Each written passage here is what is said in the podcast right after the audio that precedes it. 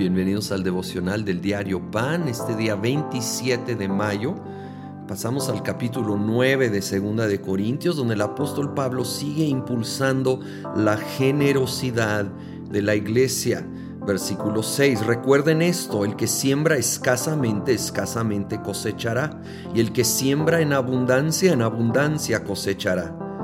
Cada uno debe de dar según lo que haya decidido en su corazón, no de mala gana ni por obligación, porque Dios ama al que da con alegría o al dador alegre. No, nos enseña la ley de la siembra y la cosecha. E, es tan sencilla, es tan básica. Uno cosecha lo que siembra, no puede sembrar frijol y esperar cosechar maíz siembras lo que cosechas y cosechas proporcional a la cantidad de semilla. Es muy sencillo. Otra cosa, se cosecha después de sembrar. E, es tan obvio que me da pena decirlo. Pero en las cosas del reino algunos quieren cosechar y luego sembrar. Dicen, yo daré al Señor cuando Él eh, suple todas mis necesidades.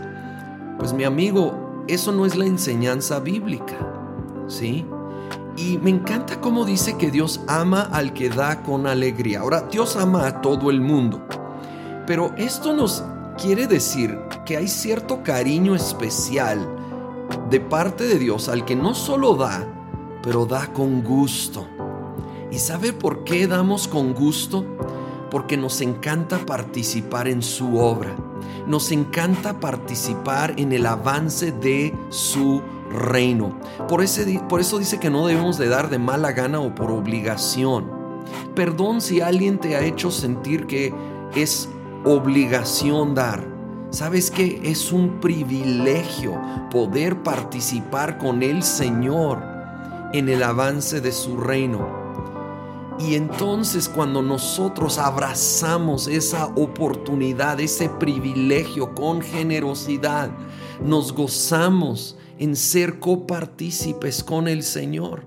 Hay un cariño especial hacia nosotros de parte de Él. Y hay esta promesa de que el que siembra abundantemente o generosamente va a cosechar.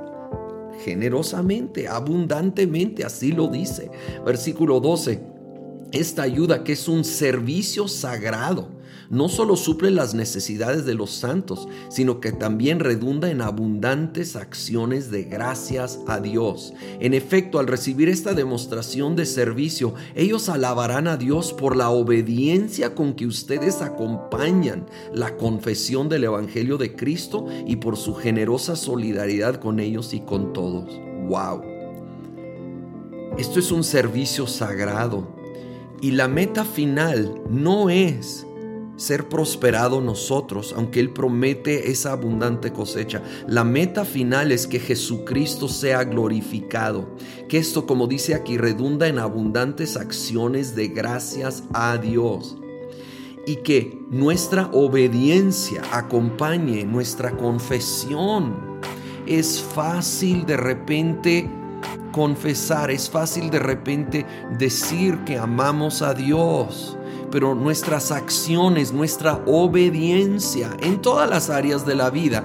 Pero aquí está enfatizando el área del dar. El ser obediente en nuestro dar a Dios revela, refleja que donde está nuestro tesoro está nuestro corazón y nuestro corazón, porque nuestro tesoro está en el reino de Dios y no solo es de dientes para afuera, no es solo algo que digo, es algo que vivo aún en esa área con la cual tal vez estoy batallando. Y no te quiero condenar si estás batallando, te quiero animar y desafiar acercarte a Dios, confesar tu lucha, pedir su gracia y empezar a tomar el primer paso, aunque sea en una manera pequeña, a empezar a dar y sembrar en el reino de Dios. Señor, queremos, queremos ser generosos. Te amamos genuinamente y queremos reflejarlo en todas las áreas y aspectos de nuestra vida, incluyendo en ser generosos, obedientes y generosos para que tú seas glorificado, para que la obra del reino avance sobre todas las cosas. Pero Señor, tú lo prometes, así que pido esa abundante cosecha también en nuestras vidas, en el nombre de Cristo Jesús.